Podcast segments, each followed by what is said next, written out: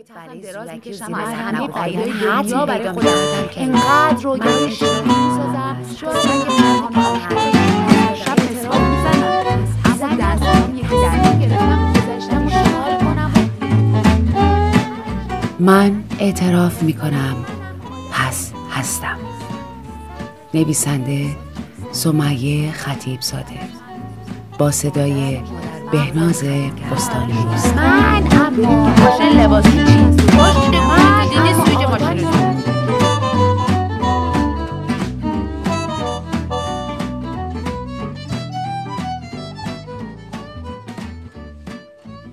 مامان یه متکا لوله قد بلند و گوشه اتاق پرت کرد.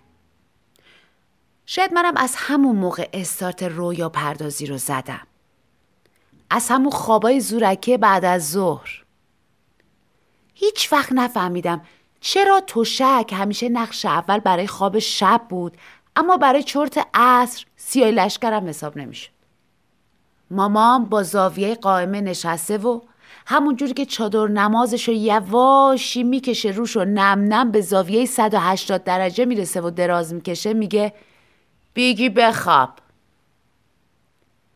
هنوز پنج دقیقه نشده که نفس کشیدنش به یه نظم خاصی می‌رسه با ده سال سن دکترای از زیر خواب است در رفتن رو دارم.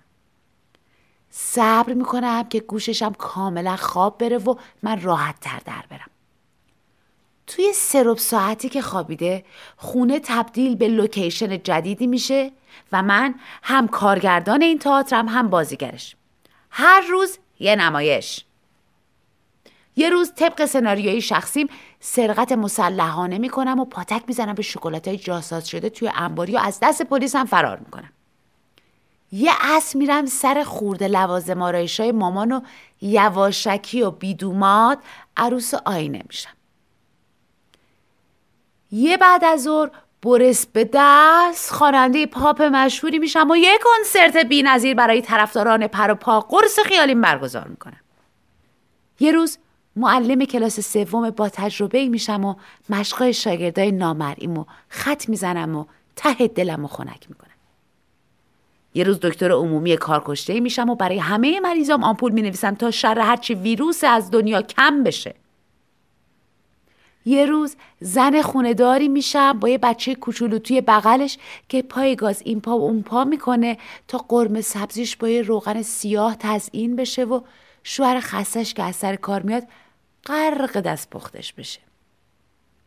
اما امروز توی یه بعد از ظهر دم کرده تابستونی که انگار هزار سالی که گمش کردم تصمیم می‌گیرم خیاط بشم.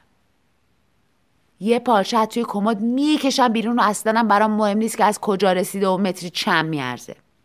با قیچی که اون روزا برای دستم خیلی بزرگ و سنگین بود طبق آخرین جورنالای مغزیم برش میدم به پارچه توی پیرن شیک برای مامان جونم بدوزم.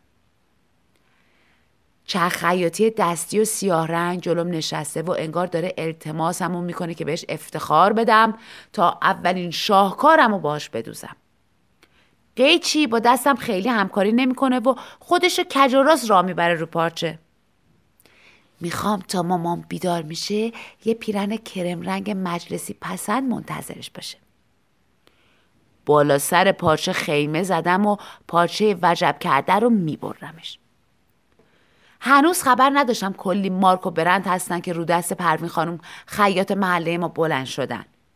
من خبر نداشتم که کلی آدم تو نیمکره شمالی و جنوبی زمین منتظرن تا ببینن مدل سال چیه و چه رنگی قرار مد بشه.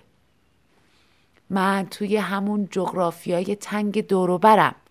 همون موقع که به جون پارچه افتاده بودم و تصمیم قطعی گرفته بودم که مهمترین خیاط شهر بشم یوهی بازوم آتیش گرفت. دو تا احتمال وجود داشت. یا زنبور گاوی نیشم زده باشه یا مامانم نیشگونم گرفته باشه. همون موقع از خدا خواستم مار نیشم زده باشه تا اینکه مامان قبل از اتمام کار برای پروف اومده باشه. اما خداوند عالم همکاری لازم رو نکرد و من برای همیشه از دنیای مد و لباس و پارچه خداحافظی کردم. نه دزد حفه شدم نه یه معلم وظیفه شناس نه یه طبیب دلسوزم و نه حتی یه عروس خوشگل. من توی بعد از ظهر تابستونی با یه کبودی روی بازوم روی سن تئاتر خیالیم جا موندم. اما هنوزم هیچ بعد از ظهری نخوابیدم.